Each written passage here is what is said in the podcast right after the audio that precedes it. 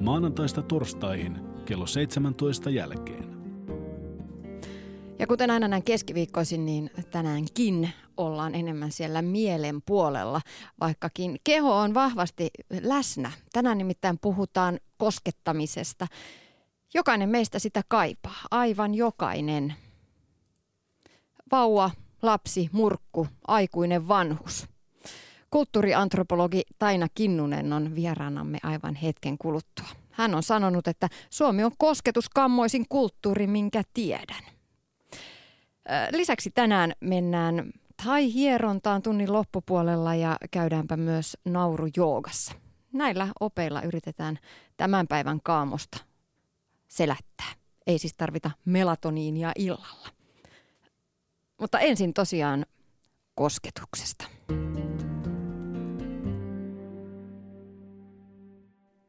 Tänään liikuntatunnilla puhutaan kosketuksen voimasta. Mm, vieraana on kulttuuriantropologi, tutkija Taina Kinnunen. Sä oot tehnyt kirjan Vahvat yksin, heikot sylit yksin, jossa oot tutkinut kosketusta, kosketuskulttuuria ja keräsit ihmisten kosketuskertomuksia. Millaisia ne oli ne kertomukset? Siellä oli monenlaisia kertomuksia. Ikähaarukka oli aika laaja, parikymppisestä ihan päälle kahdeksankymppisiä. Suuri osa kirjoittajista oli naisia, mutta tosiaan ne itse kosketuselämäkerrat, niin kuin mä niitä nimitän, niin ne oli hyvin vaihtelevia. Oli siellä tietysti jotain, jotain sellaista jaettuakin. Mm. Näkikö siinä sen sukupolvien ketjun ja sen muutoksen, mitä on tapahtunut tässä viimeisten, viimeisen 50 vuoden aikana? Näki kyllä hyvin selvästi. Että sanotaan nyt näin, että, että ne vanhimmat kirjoittajat ja varsinkin sotavuosina syntyneet tai juuri ennen sotia syntyneiden tarinat, niin ne oli aika, aika karua luettavaa. Monilla, monilla näistä kirjoittajista ei ollut juuri muistoja vanhemmilta saadusta hellyydestä tai ylipäätään aikuisilta saadusta hellästä huomiosta. Mm. Ei pelkästään puhuta siitä kosketuksesta, vaan, vaan ylipäätään sellaisesta rakastavasta kasvatuksesta ja hoidosta. Tietysti näissäkin ikäluokissa oli poikkeuksia. Oli sellaisiakin kirjoittajia, joiden jopa isät oli hoitaneet heitä. He olivat istuneet isän sylissä pääasiassa, mikä ei ollut kauhean tavallista siihen aikaan, koska isille oli häpeä hoitaa lapsia ainakaan julkisesti niin, että toiset naapurit näkee. Ja, ja sitten taas kun mennään näihin nuorempiin ikäpolviin, niin siellä sitten alkoi olla oikeastaan enemmän vaihtelua äärilaidasta toiseen. Et, et osalla oli, oli niinku selkeästi ne kuvaukset niinku jostain toisesta, toisesta uh, ei pelkästään aikakaudesta, vaan jopa kulttuurista, että, että se osoitti selkeästi sen, että, että me ollaan niinku opittu tämmöisen läheisempään kanssakäymiseen oman perheenjäsenten kanssa. Monilla oli oli niin kuin hirveän lämpimät muistot lapsuudesta ja heillä oli ihanat ihmissuhteet aikuisuudessakin. Mutta sitten oli, oli myös toisenlaisia tarinoita, että oli, oli niin kuin sellaisia mm, muistoja, että, että kotona ei ollut esimerkiksi koskaan nähnyt vanhempien koskettavan toisia, eikä ollut myöskään muistikuvia siitä, että vanhemmat olisi koskettanut itseä, kuin korkeintaan ehkä niin kuin pahassa merkityksessä. Mm, rangaistusmielessä. Rangaistusmielessä ja sitten väkivaltaa oli ollut joidenkin kotona aika reippaastikin, että et se, se itke, itseäni vähän hätkähdytti mm. näissä tarinoissa. Niin, sitä ajattelee jotenkin, että, että kun puhutaan kosketuksesta, että se olisi ää, aina sellainen niin kuin kaunis ja positiivinen asia. Mm. Mutta näissä kertomuksissa se ei sit aina ollut myöskään sitä. Siis Suomihan on erittäin väkivaltainen maa jos ajatellaan äh, parisuhteita, niin äh, mehän ollaan ihan, ihan tämmöinen niin johtava, johtava maa väkivaltatilastoissa, lähisuhdeväkivaltatilastoissa. Ja se on erittäin iso ongelma mun mielestä ja siitä puhutaan edelleen käsittämättömän vähän. Äh, sen lähisuhdeväkivallan sukupuolittuneisuudesta ei saisi jostain syystä puhua Suomessa. Meillä ei yksikään äh, esimerkiksi merkittävä miespoliitikko, Stefan Wallini muistan jossain vaiheessa jotenkin kommentoineen tätä juttua, mutta hänkin korosti sitä, että, että nuoremmissa ikäpolvissa niin myös naiset ovat tulleet mm. väkivaltaisiksi, että tässä ollaan niin, kuin tasa-arvoist, niin sanotusti tasa-arvoistuttu. Ikään kuin meillä ei olisi tällaista hyvin vahvaa sukupuolittuneen lähisuuden väkivallan ongelmaa. Ja, ja tämä surettaa ja kauhistuttaa minua henkilökohtaisesti ja tietysti monia muitakin. Mm mennään nyt kuitenkin siihen positiivisempaan, mm. positiivisempaan kosketukseen tässä, tässä keskustelussa, koska mm, jokainen meistä kaipaa kosketusta. Aivan jokainen. Vauva, mm. lapsi, murkku, aikuinen, vanhus. Mm. Vauvoja ja lapsia hellitään meillä Suomessakin, mutta siihen se usein jää. Kun lapsesta kasvaa murrosikäinen, niin sitten ne sylittelyt alkaa unohtua. Mistä mm. se johtuu? Onko se se, että kasvaa äidin kokoiseksi ja isän kokoiseksi vai onko se se seksuaalisuus? Meillähän kosketusta seksuaalisoidaan hyvin voimakkaasti. Se ei niin kuin kuulu jotenkin suomalaiseen äh, kulttuuriin sellaisena luontevana osana ihan joka päivästä vuorovaikutusta, niin kuin monissa muissa kulttuureissa on, että että kosketetaan vain koskettamisen takia, sen takia, että, että hei, olen huomioinut sinut, haluan osoittaa sulle kiintymystä, jotain positiivisia tunteita. Mutta meillähän tietysti juostaan karkuun, jos näin tehdään ja, ja nimenomaan seksuaalisoidaan paljon kosketusta, eikä meillä välttämättä kyllä lapsiakaan hellitä niin, niin paljon. Totta kai jotkut vanhemmat. Ja paljonhan tässä on tapahtunut kehitystä mutta kyllä ihan, ihan niin kuin lasten psykiatria-asiantuntijat esimerkiksi sanovat, että, että äh, ihan tällaiset perushoivataidot on kuitenkin kateissa. meillä valitettavasti on, on edelleen tällainen tunnekulttuurin perintö, että me jotenkin ajatellaan, että se kosketus on, on jotain sellaista likasta, jota pitäisi välttää ja se on vaarallista, sitä pitäisi välttää kaikin tavoin. Se ei oikein suju meiltä luontevasti. No mä itse olen lukenut kasvatustiedettä ja mm-hmm. muistan, että vielä 90-luvulla joissain opuksissa tai jossain, jossain törmäsin tämmöiseen kommenttiinkin, että lapset eivät saisi nukkua vanhempien kanssa samassa sängyssä, ettei se seksuaalisuus, mikä siellä on läsnä, niin välity lapsille, että se ei kuulu lapsille. Mun mielestä se on aika eri, erikoinen ajatus siinä, siitä lähtökunnasta. Tämä oli kuitenkin 90-luvulla. No on se kyllä tosi erikoinen. Ja itse olin nukkunut vanhempien vieressä 70-luvulta asti. Aa, sinä onnekas. Niin. Mä mietin, että on, onkohan mä nyt ihan kierroon kasvanut. Todennäköisesti et. tota, mä muistan itse mm, ihan samaten siis 2000-luvulla, kun, kun uh, vierailin Jenkeissä sellaisen suomalaisperheen luona, jossa äiti ja kaksi sellaista uh, niin kuin varhaisteini-ikäistä lasta nukkui samassa sängyssä. Se tuntui musta aluksi niin kuin tosi eksoottiselta ja mä mietin, että onpas, onpas outo järjestely, kunnes mä niin kuin tajusin, että hei, että toi on hyvä juttu, että miksi ei. Meillä on sellainen perinne, että, että vauvasta saakkahan lapsi opetetaan nukkumaan yksin ja siihen kannustetaan neuvoloissa. Me ajatellaan niin, että että lapsen olisi hyvä itsenäistyä mahdollisimman varhain, koska me ihannoidaan sitä, että kaikin tavoin meidän kulttuuriset, että kun ihminen pärjää yksi ja selviää yksi ja pitää, pitää niin kuin oppia se tietynlainen erillisyys jopa vauvasta lähtien. Ja enkä mä nyt sitä tietenkään sano, että, että mä, mä en ensinnäkään ole mikään lastenhoidon asiantuntija. Mulla itsellä ei edes ole lapsia. Mutta siis mä mietin tätä ihan vain tutkijan ja sen kautta, että mitä, miten mä oon opiskellut tätä, tätä niin kuin teoriassa ja mitä mä oon oppinut muista kulttuureista, minkälaisen käsityksen mä oon saanut ihan alan asiantuntijoilta, niin, niin kuitenkin se meidän tapa siis opettaa lapsi tai poikanen vauvasta lähtien nukkumaan yöllä yksin, kun yöhän periaatteessa on kaikille kaikille niin kuin lajeille sitä vaarallisinta aikaa, niin se on jotenkin kamalan luonnotonta, että et mä en tiedä yhtään muuta nisäkästä esimerkiksi, joka, joka nukuttaisi poikasiaan yksin. Ja monissa muissa kulttuureissa se on siis todella omituinen ajatus, että se, tällaista ei voisi niin kuvitellakaan.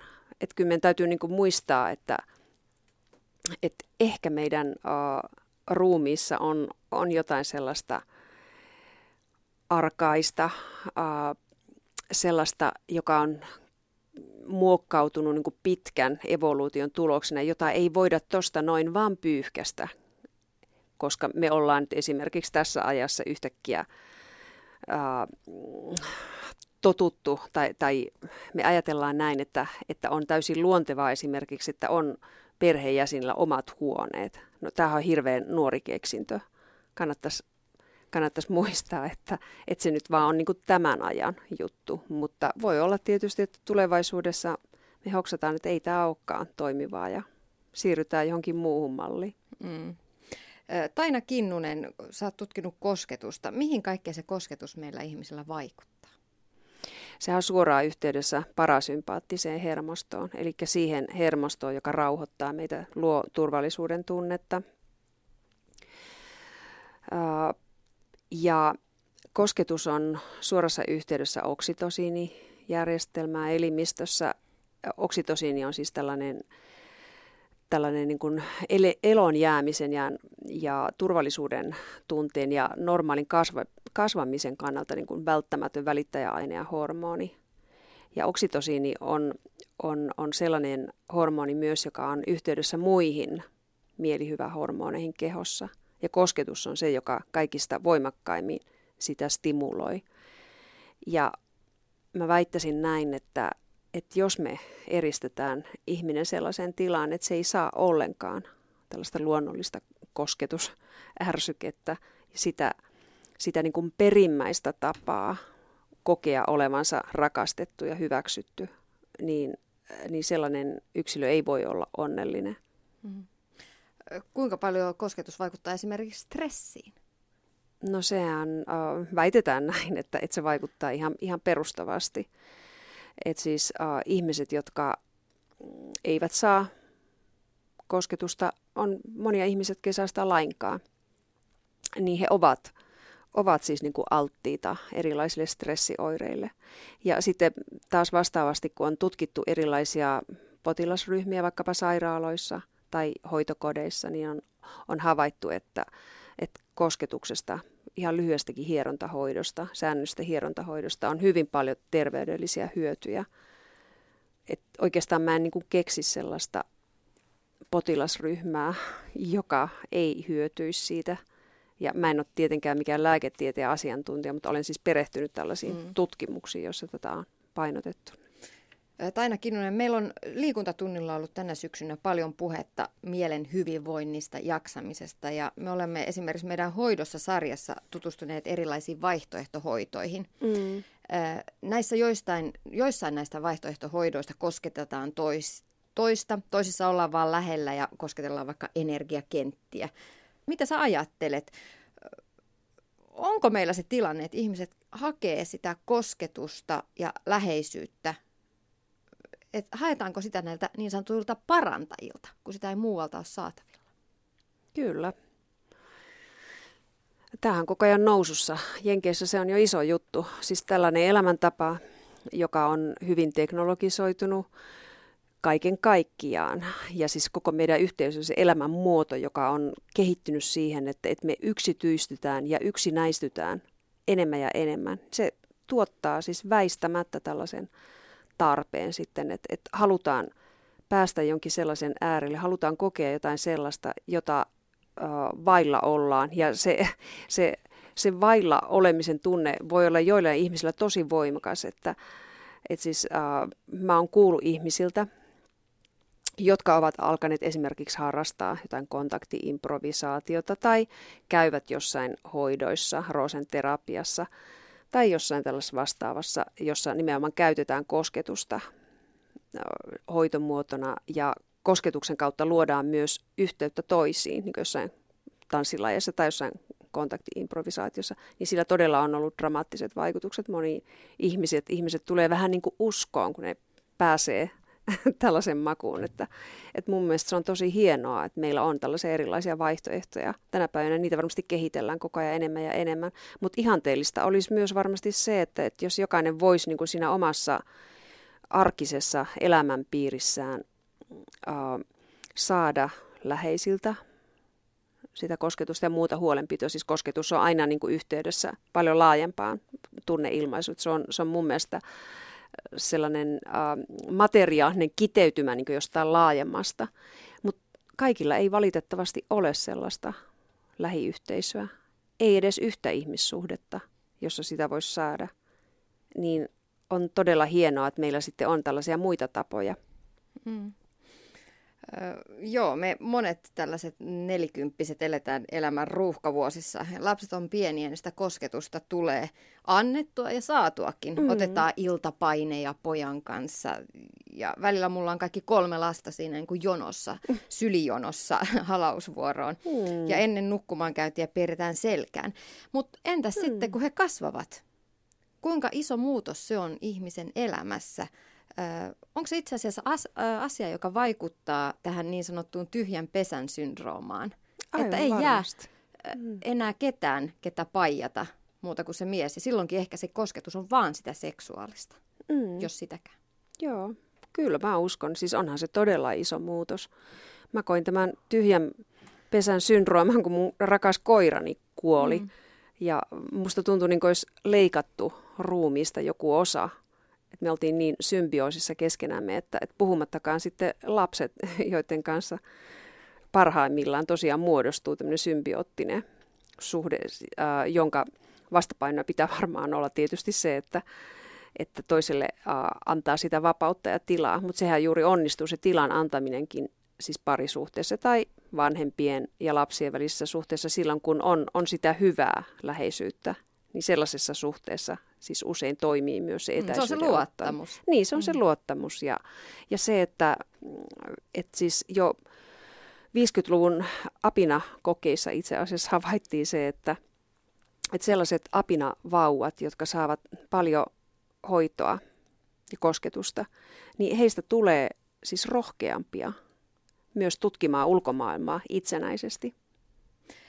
Taina Kinnunen, toisaalta minua kiehtoo tässä kosketusasiassa erityisesti tämä kulttuurinen, kulttuurinen näkökulma siitä, että onko se onko kuitenkin olemassa sillä tavoin, että meillä jokaisella ihmisellä on oma reviiri ulkopuolella. Toisella se on vähän pienempi, toiset, mm. toiset tarvii vähän isomman, haluaa pitää toiset ihmiset vähän niin kuin kauempana, ettei niin lähelle tule.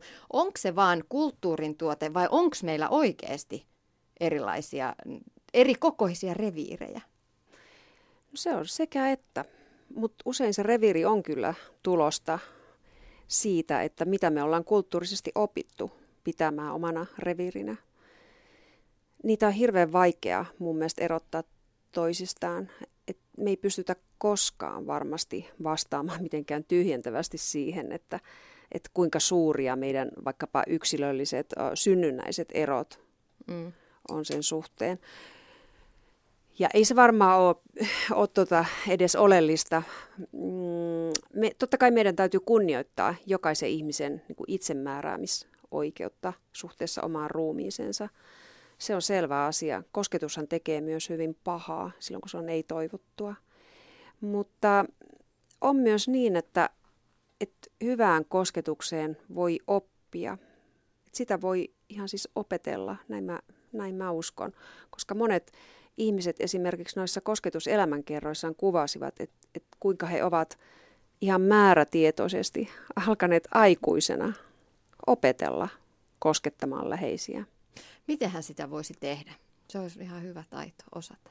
Ihan äh, sanotaan päivittäisillä halai, halailuilla, sipaisuilla, suukoilla, kädestä pitämisillä, ihan tällaisilla perus, perusteoilla sitä voi opetella ja opettaa niin kuin toiselle, että jos vaikka pariskunnasta toinen on sellainen, joka kammoaa läheisyyttä, niin toinen voi yrittää sitä sinnikkäästi opettaa. Tietysti se voi olla turhauttavaa joskus, mutta, mutta tällaisia kertomuksia mä oon lukenut, että se on joskus onnistunut oikeinkin hyvin.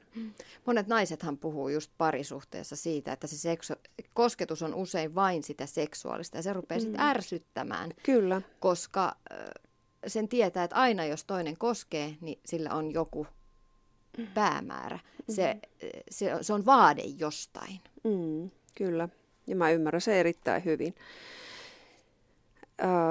Tämäkin on varmaan tällaisen kulttuurisen oppimisen seurausta, että, että miehille opetetaan niin kuin sitä, sitä koskettamisen tapaa, että, että se on nimenomaan etupäässä seksuaalista ja kosketuksen ikään kuin pitää johtaa aina tämmöiseen sek- ihan niin kuin varsinaiseen seksuaaliseen kosketukseen. Mun mielestä se parhaimmillaan kosketus olisi sitä, että, että, että siinä on semmoinen laaja skaala. Siinä on niin kuin kaikki toivottavasti myönteiset tunteet mukana.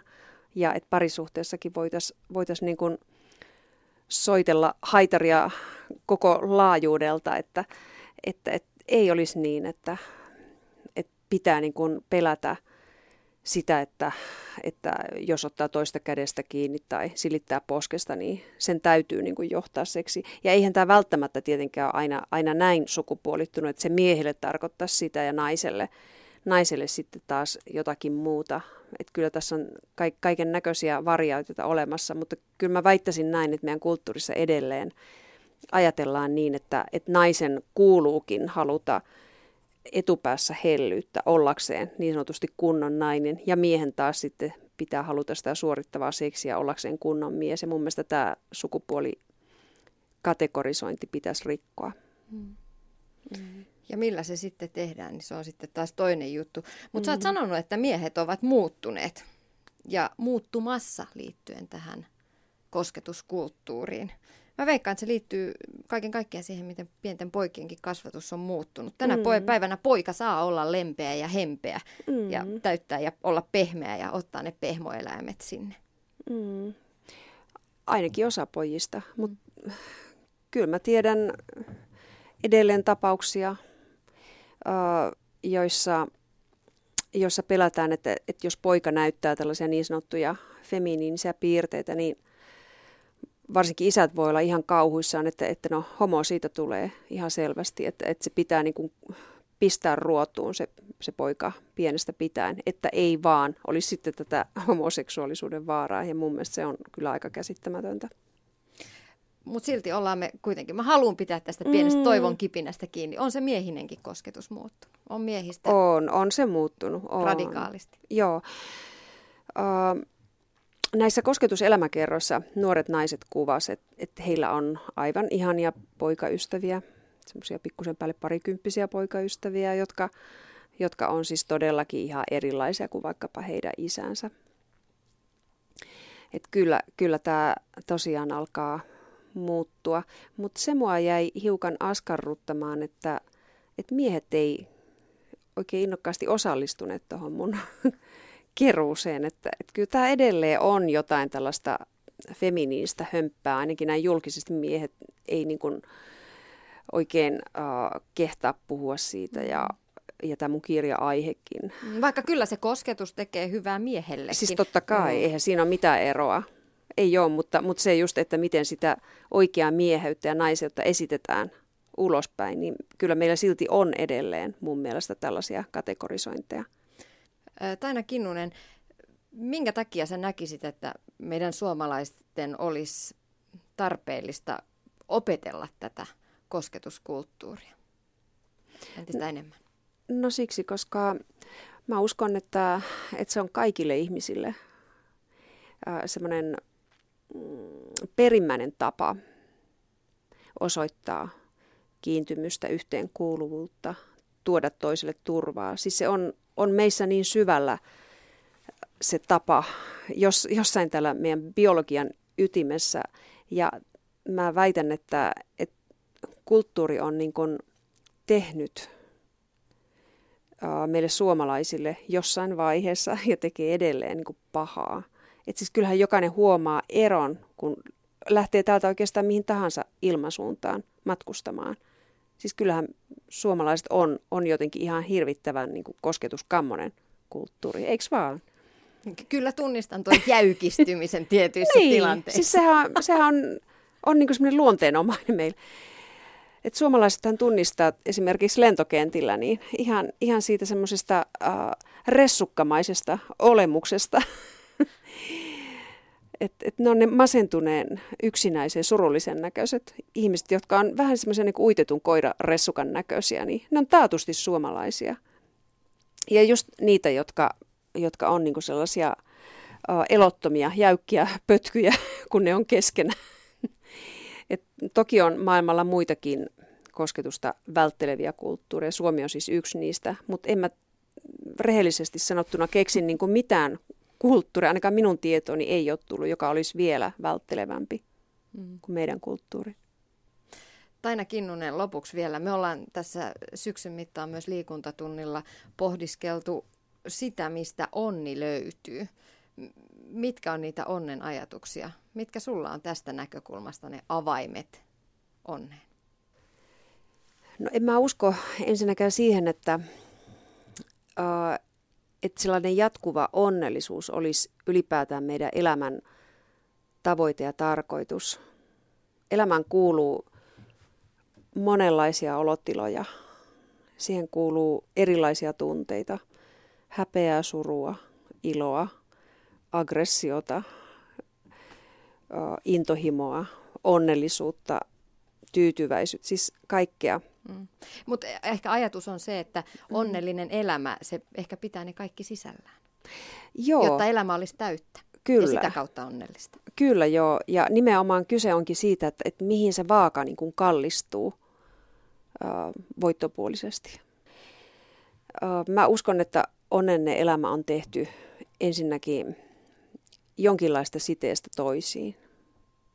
Ei, ei me olla itse asiassa kauhean onnellisia tässä kaikessa individualismissa, joka meillä on. Siihen sisältyy paljon hyviä asioita, mutta, mutta tuota, täytyy muistaa se, että, että individualismi ei pitäisi tarkoittaa samaa kuin yksinäisyys. Et siis onneksi me ei olla enää kiinni siinä kulttuurissa, jossa esimerkiksi meidän uh, sukulaissiteet määrittelisi täysin sen, mitä me ollaan, mitä me saadaan olla. Ne on monesti ollut aika tukahduttavia agraariyhteiskunnan yhteisölliset paineet, esimerkiksi se kontrolli, mikä siellä on ollut. Siinä on ollut hyvää, mutta siinä on ollut tämä toinenkin puoli. Okei, nyt me ollaan niistä niistä uh, sukulaissiteistä tavallaan niin kuin vapauduttu siinä mielessä, että, että me voidaan, voidaan niin kuin itse muodostaa omia yhteisöjä tällaisessa postmodernissa pirstaleisuudessa, mutta valitettavasti se on kyllä johtanut paljon myös siihen, että, että aika monet kärsii vakavasta yksinäisyydestä. Ja niin kuin pitäisi muistaa koko ajan nämä kaksi puolta, että että okei, yhteisöllisyys on hyvä juttu. Kyllä se voi olla myös pahakin juttu mut, ja, ja pitää niin kuin olla tilaa yksilölle. Mutta kumpa se yksilö ei jäisi irralleen kaikesta, ka- kaikista toisista. Niin tämä nyt on tietysti semmoinen itsestäänselvyys jossain määrin, mutta sitten mitä ajattelee myös, myös suhteessa työntekoon sitten, se on monille sellainen paikka, missä, missä myös on, on niin tärkeä se yhteisöllisyys. Ja Suomihan esimerkiksi on tämmöinen työpaikkakiusaamisen luvattu maa. Valitettavasti monille se työpaikka ei tarjoa sitten sitä, sitä mielekästä yhteisöä ja, ja mielekästä niin työn tekemisen paikkaa. Mä uskon, että, että tämä olisi niin kuin yksi sellainen asia, joka pitäisi niin kuin Suomessa jotenkin, jotenkin korjata. Mä luulen, että tämäkin liittyy nyt tähän, tähän välttelevyyden kulttuuriin ja sellaiseen johonkin sellaiseen, että, että kaiken tämän aineellisen ja teknisen hyvinvoinnin keskellä me suomalaiset voidaan monissa asioissa todella pahoin, mikä on hirvittävän traagista. Että siis kaikki mm. olisi tavallaan tuossa ulottuvilla, eikä se edes maksa mitään. Mutta me ei vaan osata tarttua niihin, niihin voisiko sanoa semmoisen perimmäisen onnellisuuden avaimiin. Mm. Kiitos Taina Kinnunen vierailusta.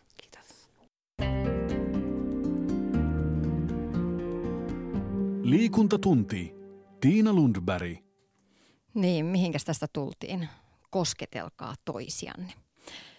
Seuraavaksi Suvi Puukangas lähtee sitten tai-hierontaan. Ihan ensimmäisenä mun täytyy kyllä myöntää, että mun ajatukset meni romukoppaan heti alkujaan. Mä odotin ehkä semmoista öljyhierontaa vähän niska-hartiaseudulta ja semmoista ei tullut musiikki soi, se oli ainut asia, mikä oikeastaan mun ennakkomielikuvin piti paikkansa. Pääsin tähän lattialle tämmöiselle matolle makaamaan Ja tota, sitten tämmöinen jäykkä kroppa laitettiin oikeasti liikenteeseen. Mario, kerrohan vähän, että mitä sä mulle teit. No, käytiin vähän kämmen ja sormipainalluksen läpi, läpi noita meridianilinjoja ihan aloitettiin jaloista ja sitten myös vähän venyteltiin. Tai hieronnassa, hieronnassahan tätä hoidettavaa myös laitetaan vähän sellaisiin jooga-asennon tyyppisiin asentoihin, että tulee paljon venytyksiä. Ja jaloista sitten edettiin selän puolelle, käsiteltiin myös kädet samanlaisin painalluksin, venytyksin myös ihan sormenpaita myöten ja myös vatsa, ää, niskahartiaseutu, kasvot ja pää. Eli koko kroppa käsitellään päästä varpaisiin tai oikeastaan varpaista päähän tässä tapauksessa. Ja tosiaan niitä venytyksiä tehdään kumminkin päin ja sekä selälle että jaloille. Niitä voisit aina vähän valita sieltä repertuaarista, että mitä venytyksiä missäkin tapauksessa käyttää. No miltä toi mun kroppa nyt vaikutti? Täytyy myöntää, että mä en ole ehkä semmoinen venyttelyn kunnianhimoinen lapsi siinä suhteessa, että se uno, yleensä unohtuu varsinkin urheilusuoritusten jälkeen, niin oliko siellä tiukkaa? No ehkä siellä takareisissä tuntui sellaista jäykkyyttä ja myös lapaluiden väli niska-hartiaseutu oli aika, aika tiukassa kunnossa. Muuten ihan sellaista perus, peruskunnossa varmaan. No tuossa, kun sä hieroit mua, niin mä rupesin yhdessä vaiheessa laskemaan, että hetkinen, jos sun toinen käsi on mun nilkassa ja toinen tuossa polven kohdalla, ja millähän sä nyt sit painelet tota mun reittä, eli sä käytit myös itse koko kroppaa. Joo, ihan käytetään jalkapohjia, no tietenkin eniten käsiä, kämmeniä, sormenpäitä, mutta myös ihan, ihan tota jalkapohjaa ja polvea käytetään. Et tässä hoidossa nyt ei kyynärpäätä, mutta aika lailla tässä tulee itsekin liikuttua, ettei ole sellainen staattinen hoito myöskään itselle. Ja mua yllätti se, että myös niin kuin vatsa hierottiin. Joo, tai hieronnassa käydään ihan koko kroppa ja varmaan muistaakseni myös sijatsus ja tällaisissa aasialaisissa hoidoissa monesti myös se huomioidaan, mitä sitten taas länsimaisissa hoidoissa yleensä juuri missään ei kajota siihen vatsaan. Se on ihan sellainen hyvä liikkeelle laittava, laittava, vaikka tulee aika voimakkaat painallukset vatsalle, niin tietenkin jos on raskaana tai kuukautiset, silloin on vähän pehmeämmät ne otteet. No Marian, kun puhutaan taihieronnasta, niin en voi olla ottamatta esille niitä ennakkoluuloja, mitä taihieronnan ympärillä, varsinkin Suomessa varmaan ylipäänsä länsimaissa pyörii. Minulle sä et tarjonnut mitään seksipalveluja, kuten Hesarin toimittajille, jotka tuossa 2007 teki Helsingissä taihieronta kierrosta ja 30 paikassa kaikissa sitten hieronnan aikana tarjottiin näin, näitä kuuluuko se osaksi taihierontaa vai miksi se maine on tullut taihieronnan ympärille? No, olen itse asiassa itse lukenut tämän artikkelin myöskin ja olen tietoinen taihieronnan maineesta. Olen kuullut tällaiset viattomilta ihmisiltä, jotka on Taimaan matkan jälkeen mennyt tällaisiin taihierontapaikkoihin, että et kyllähän siellä sitä palveluita tarjotaan, mutta voi saada myös ihan tässä öljyhierontaa, mutta tosiaan mä en käytä öljyä, että tämän hoidon olen oppinut kyse on Nuadboran tai-hieronnasta. Ja äh, Chiang Maissa on mun Pohjois-Taimaassa mun opettaja, jonka kurssilla kävin, niin käynyt opiskelemassa sekä tai hierona tekemistä että sen opettamista. Et, äh, siihen hierontaan ei liity tällaisia oheispalveluita. Ja itse en ole hirveästi törmännyt, nyt kun ihmiset on paljon Taimaassa matkustanut, niin ehkä ihan pari kertaa on tullut tällaisia yhteydenottoja, että on oletettu, että voisi ehkä saada jotain. Esimerkiksi kysytty, että auttaako se erektio-ongelmiin, joka tuntuu vähän vihjaavalta kysymykseltä. Mutta ei ole tosiaan ollut ongelmaa tämän suhteen. Olen ihan halunnut tai-hieronta nimellä sitä mainostaa. Tiedän, että osa kurssikavereista, jotka esimerkiksi Helsingissä tekee, puhuu joogahieronnasta epäselvyyksien välttämiseksi. tiedän, että Raisiossa ainakin yksi taimaalainen nainen, joka tekee vain naisille tätä hierontaa myöskin tällaisten ei-toivottujen yhteydenottojen välttämiseksi. Mutta ilmeisesti nämä tai-hierontapaikat, jotka myöskin on auki yhdeksästä kymmeneen illalla, niin ilmeisesti sieltä on saatavilla myös happy ending. Mun mielestäni tässäkin tai hieros, mikä sä sait, eikö tämäkin ollut aika happy ending, mutta vähän erilainen. Kyllä, kyllä siinä oli kyllä hyvä mieli tuli ainakin, ja kropalle semmoinen virkistäytynyt olo. Tota, mikä sitten saa ihmiset tulemaan ihan tähän joogahierontaan tai thai-hierontaan, jos he haluavat ihan ilman happy endingiä? No moni on käynyt Taimaassa, saanut siellä tämän tyyppistä hierontaa tai on muuten tietoinen. Et itse asiassa jossain Englannissa, Briteissä on ilmeisesti aika paljon saatavilla ihan tätä, tätä tai hierontaa, mitä mäkin teen. Ja itse olin tuo Goalla, niin siellä oli mun mielestä kaikissa hoito, länsimaisten pitämishoitopaikoissa, mitkä oli pitkälti brittien pitämiä, niin oli saatavilla tätä tai hierontaa ja joogaajat paljon kävi siellä.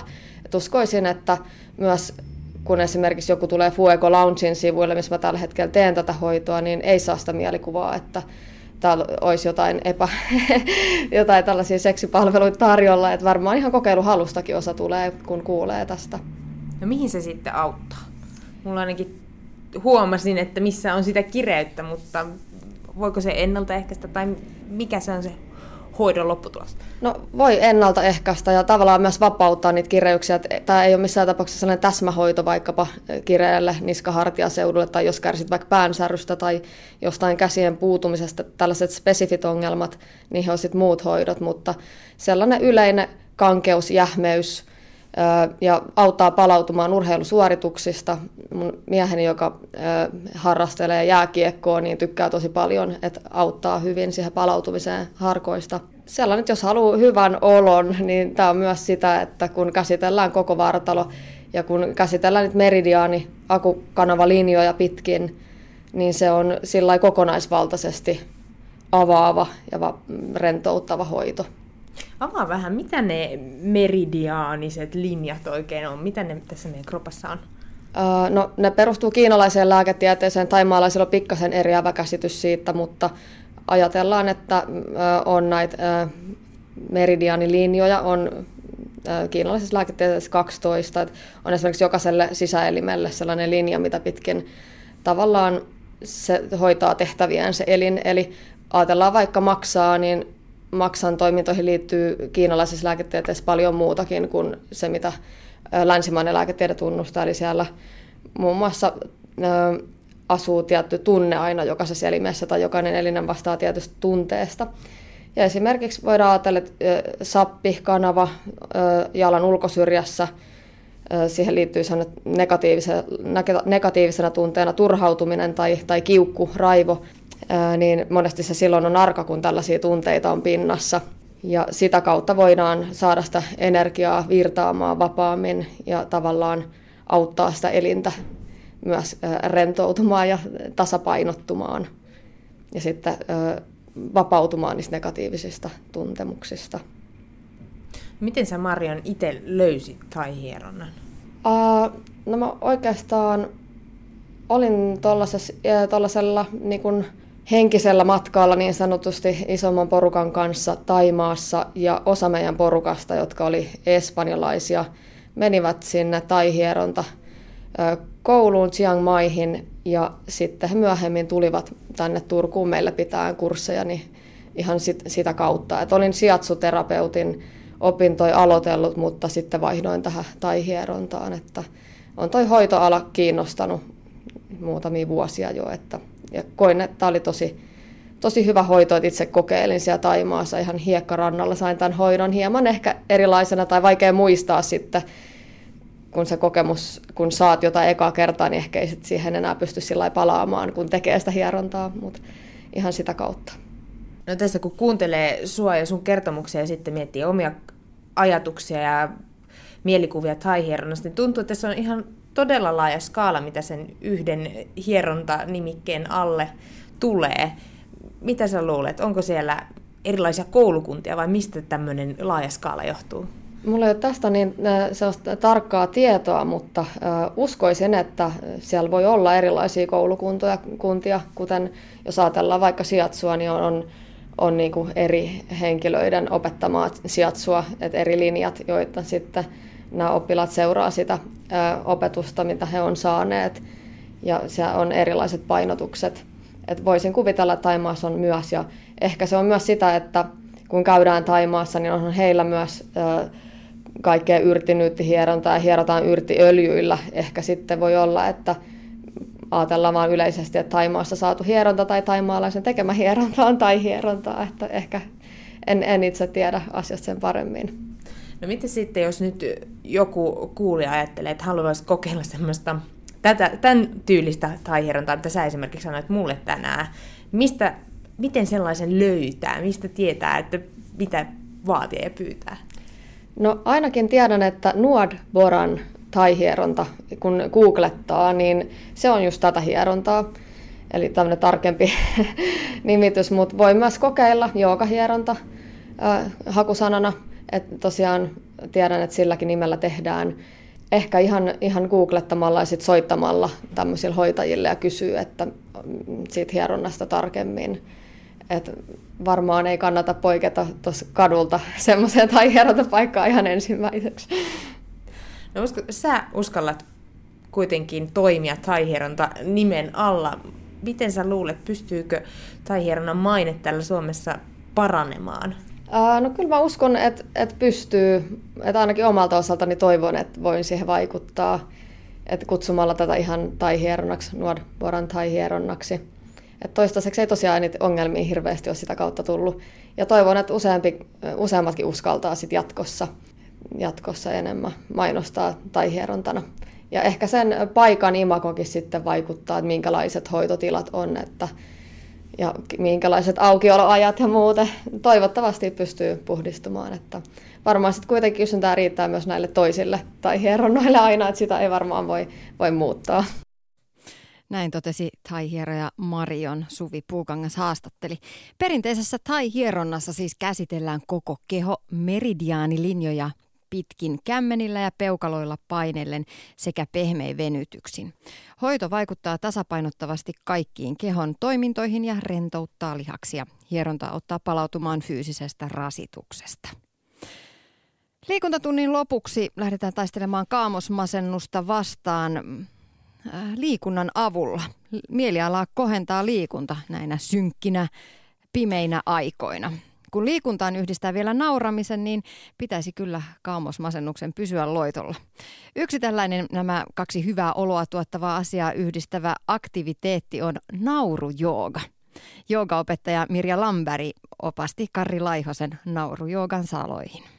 No naurujoukasta voisi sille y- yhtäkkiä sanoa, että sille ei kyllä joukan kanssa juurikaan mitään tekemistä. Ahaa. Joo, eli tota, se on tullut Intiasta, tämmöinen lääkäri kuin Madan Katarian on sen menetelmän keksinyt, ja itsekin meni aikoinaan tutustua kyseiseen vaan tämmöiseen kurssiin, joka, joka naurujouka ohjaa koulutukseen, ää, sillä, että mä en voinut niin käsittää, mitä tämä nyt voi olla, että kun me joka tunnilla on hiljasta ja rauhallista ja, ja, ja seesteistä, että mun käsitys naurusta on niin kuin tosi niin kuin semmoista räväkkää ja, ja, ja äänekästä.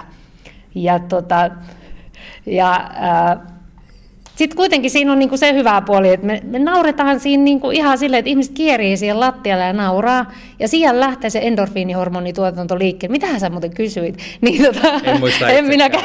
niin, Mutta niin. joka tapauksessa minulla on ollut samanlainen mielikuva, että jooga on nimenomaan tällaista hyvin harmonista ja ollaan jopa tällaisessa tsenmäisessä tilassa. Ja sitten taas nauro on semmoista ilakointia ja, Kyllä. ja näin poispäin, että miten nämä oikein sopii Joo, no, ö, si, joo, siinä mielessä sit löytyy yhtymäkohtia, että se on melkoinen hengitysharjoitus, kun sä oikein nauret ja tehdään samalla juttuja, jota joukassakin me tehdään niin kuin hengitysharjoituksia. Ää, sitten se, mitä me siellä hiljaisessa, rauhallisessa joukassa haetaan, on se, että keskityttäisiin tähän hetkeen, just niin kuin sanoit senmäisesti, mm. että elettäisiin tätä hetkeä, unohdettaisiin se, että siellä ulkona sataa vettä ja kohti joutuu lähteä kylmään ja, ja jotakin menneitä ja tulevia, että keskitytään tähän hetkeen. Niin kuin oikein nauraa rätkättää, ei päähän mahdu mitään muuta kuin se hetki. Sä elät niin kuin sitten sitä. Se varmasti pitää paikkansa. Jotta saataisiin tällaista empiiristä tutkimusnäyttöä tämän kaamosmasennuksen torjuntakeinon tehosta, niin voitaisiin lähteä koittamaan sitä joogaamista ja naurujoogaamista. Mitä Joo. sanot, tämä mun varustus, tällaiset Niin. ihoa myötäilevät farmarin housut, No onneksi, onneksi itse justiis kanssa vaihdoin, vaihdoin tuossa, että en ollut enää joukavaatteissa, niin ollaan vähän samoissa lähtöasetelmissa. Aivan. Joo. Mutta jokahan ei ole mikään varustelaji sinänsä. Niin Et siinä ei tarvi olla mitään, mitään mutta totta kai semmoiset joustavat mukavat vaatteet on niinku tärkeä. Naurujoukassa vielä vähemmän tarvii olla mitään varustuksia. Mullahan polttariporukat on esimerkiksi semmoisia, ketkä paljolti naurujokaa sitten käyttää, niin ne tulee milloin missäkin vaatteissa, niin kuin voi vaan kuvitella. Mutta kyllä me nyt voidaan, tehdäänkö me nyt ensin sitten niin normijookaa tästä näin parit jutskat ja... Niin jos harjoitellaan sit sitä niin, ensin ja sitten koitetaan saada nauru niin, siihen mukaan. Niin. Tuleeko se nauruosuus siitä, että tällainen pitkä kankea mies yrittää mennä johonkin siltaan? Se, sekin voisi olla, mutta ei se oikeastaan ole. Että, et, et, se on nyt vaikea vetää niin tästä tälle lonkalta tämmöinen nauru, joka se vaatii niin sitä herättelyä, erilaisten nauruääniä hakemista, palleja, vatsalihasten vähän verettämistä ja tämmöistä, mutta annetaan nyt tuosta yksi joku esimerkki. Okei, niin, tota, niin, niin. No koita sitten seurata, miten niin pystyt. Otaks mäkin tämän päällipaina pois? Joo, ota vaan. Niin, eli tehdään nyt aurinkotervehdys, joka nyt erityisesti sopii tähän kaamos, kaamosaikaan siinä mielessä, että äsken me tehtiin äskeisellä tunnilla niitä aika monta ja heti alkoi aurinko paistaa. Okei. Et jos siitä niin saataisiin irti, irti tämä homma. Itse en ole aiemmin joogannut, mutta tämä aurinkotervehdys on hyvin tuttu ja tällainen mm-hmm. ikään kuin klassinen juttu Kyllä. joogasta ilmeisesti. Nimenomaan. Ja kun se on tämmöinen sarja, että toki mä voisin nyt laittaa sut tuohon istumaan ja, ja mentäisiin tämmöiseen Pashimotta asanaan etutaivutukseen, mutta kylmiltään se ei ole hyvä lähteä tekemään semmoisia staattisia asentoja. Niin nämä aurin, aurinkotervehdykset on niinku, äh, justiin tällaisia niinku jatkuvia sarjoja, joita tehdään hengityksen tahtiin, mutta en mä nyt lähde sulla sitä hengitystäkään opettaa, muuten tämä lähetys tulee kestämään todella Sä pitkään. et taida nähdä ihan hirveästi potentiaalia. Ei, kyllä, kyllä mä näen, että sä oot ihan selvä joogi kyllä, se, se nyt vähän ottaa aikaa. Mutta semmoinen hyvä, hyvä asento, ja jos nyt saat sitten, me lähdetään siitä, että meidän kädet on tässä rintakehän edessä, käymme nyt vastakkain. Ja kädet lähtee siitä kasvojen editse. Siihen nosta ylös. Kädet ylös. Oh, no niin. Tästä tulee Nyt on oikeasti, tehnyt aurinkotervehdyksen. ihan oikeasti tulee aika hyvä fiilis. Niin. Hieman ainakin se kaamosmasennus kaikkosi, paitsi että koko ajan joutuu jännittämättä ratkeako alaselkä vai housut. Joo. Se on ehkä nyt ekaksi kerraksi vähän tuommoinen raju aurinkotervehdys, niitä on kymmeniä Joo. erilaisia, mutta sait nyt vähän kokemusta. Et, et itse asiassa ei tarvita yhtään mitään painoja eikä, eikä mitään lisälaitteita, että kun oman kropan kanssa tekee töitä, niin ihan varmaan saa tehtyä aika paljon. Entä sitten kun ruvetaan yhdistämään naurua joogaan, niin miten se sitten oikein tapahtuu? Mitään tämmöistä vastaavaa ei oikeastaan tehdä. Nauru, on yksi tärkeä tehtävä, että tutustutaan toisiin niin kuin paremmin. Eli esimerkiksi työyhteisö, se on kauhean hyvä. Ja siinä esimerkiksi No, meille... vähän työyhteisöstä. Joo, joo, mutta sen jälkeen se on kuule. Se on, se on tosi hyvä. Eli siinä lähdetään semmoista liikkeelle, että niinku uskallettaisiin katsoa edes toisiamme silmiin. Porilainen kun katsoo toista silmiin, se vähän vilkaisee ja sitten se jo kääntää niinku katseen pois. Mutta siinä oikein niinku todellakin katsotaan toisiaan silmiin. Jossain vaiheessa lähdetään jo vähän koskettelemaankin ja sitten loppujen lopuksi kosketaan kyllä tosi paljon ja se on monillinen karkkapaikka, mutta tota, tekee tosi hyvää. Mutta sitten me harjoitellaan Eli erilaisia- yksin ei oikeastaan voi sitä ei, ei. Joo. Ja oikeastaan mikä isompi ryhmä, sen parempi harjoitus. Mutta sitten taas liikaakin, että mulla on ollut kerran 300 niin se oli sitten jo liikaa, että 100 teki, 200 katteli ihmeessä, että mitä tekee. Pienimmillä on ollut neljä, ja se on kyllä ihan pienin. Nauruhan tarttuu. Eli siinä kuitenkin sitten se nauru on pääasiassa. Kyllä, joo. tämä Ja jooga. joka ei oikeastaan, että jotakin tehdään niin kuin liikkeitä. Me harjoitellaan esimerkiksi tota, tämmöinen oikein heljakkanauru, semmoinen helisevä nauru ja sitten taas semmoinen möreä nauru, niin siinä samalla me tehdään niin kuin niskaharjoitus. Se on nimeltään pingviini se harjoitus, jossa sitten vedetään niin kuin kroppaa suoraan ja lasketaan hartiat mm. alas ja sitten mennään, teputellaan siinä ja sitten vedetään hartiat korvia sitten silleen ja vaan silleen kevyesti naureskellaan. Ja sitten tota, painetaan käsiä alas, avataan vähän lapaluita ja koko ajan me vaan teputellaan ja sitten tulee semmoinen oikein semmoinen joulupukkinauru, semmoinen ja tota, se on vähän semmoista, voisi sanoa jopa, että uunotetaan vähän, että että palleja vähän täristetään, että se luulee, että nyt oikeasti nauretaan, vaikka me ensin vaan niin kuin Ensin simuloidaan sitä nauraa Joo, ja sitten joo. odotetaan, että keho Joo. lähtee vähän niin kuin siihen Niin, huijauksen siihen mukaan. Ja sittenhän se yleensä, niin kuin, kun se nauru on mennyt vähän syvälle, kun ei ole pitkä aika, siis kaikkihan naurahtelee paljon, mm. mutta siis oikein semmoista, että vesi lentää silmistä ja maha sattuu ja kaikki, niin semmoista nauramista nykypäivän niin kuin todella vähän, mutta naurujoukassa sitä sitten kyllä on. Ja mun tehtävä sen aikana on vaan saada se sitten jossain kohtaa niin kuin loppumaan, että mä uskallan ne ihmiset lähettää pois täältä. Ja se on niin kuin ihanaa kuunnella ja sitten kun niitä nauruääniä on niin erilaisia, niitäkin me harjoitellaan se aikana joku äh, No jo, jo, jouluaikaan sopiva possunauru, missä ihmiset toisaalta nauraa niin, että... Muistuttaa vähän Niin. Murphyn naurua. Niin, niin, joo, niin on. Niin tota, se, sekin kun me treenataan ja näin, niin, niin tota, sehän on hyvä.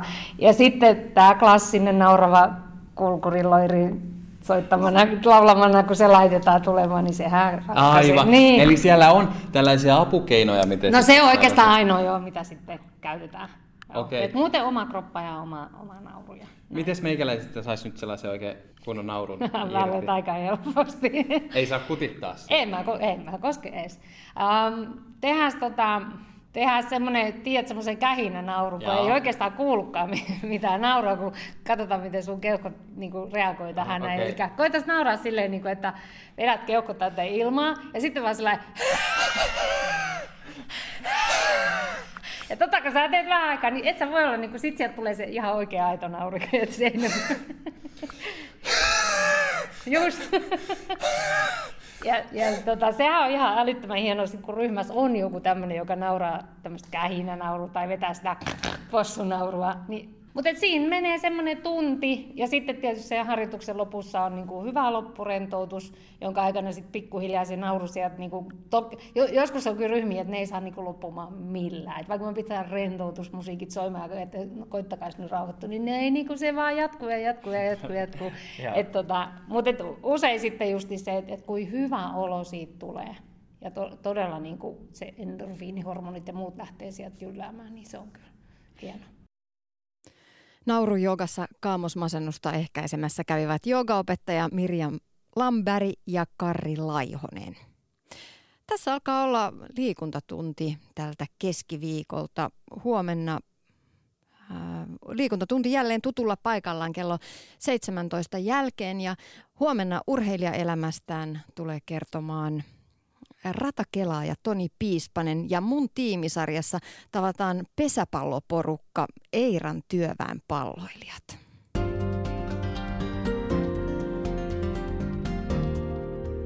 Ylepuheen liikuntatunti. Treenaa kehoa ja mieltä maanantaista torstaihin kello 17 jälkeen. Ja tuo Eiran työväen palloilijat on kuulemma kaupungin osa huumoria. Kyllä. Nyt kello tulee 18, on uutisten aikaa uutisten jälkeen Olympiaradio. Siellä tavataan ampumahiihtäjä Ahti Toivonen. Tiina Lundberg kiittää nyt seuraavaksi.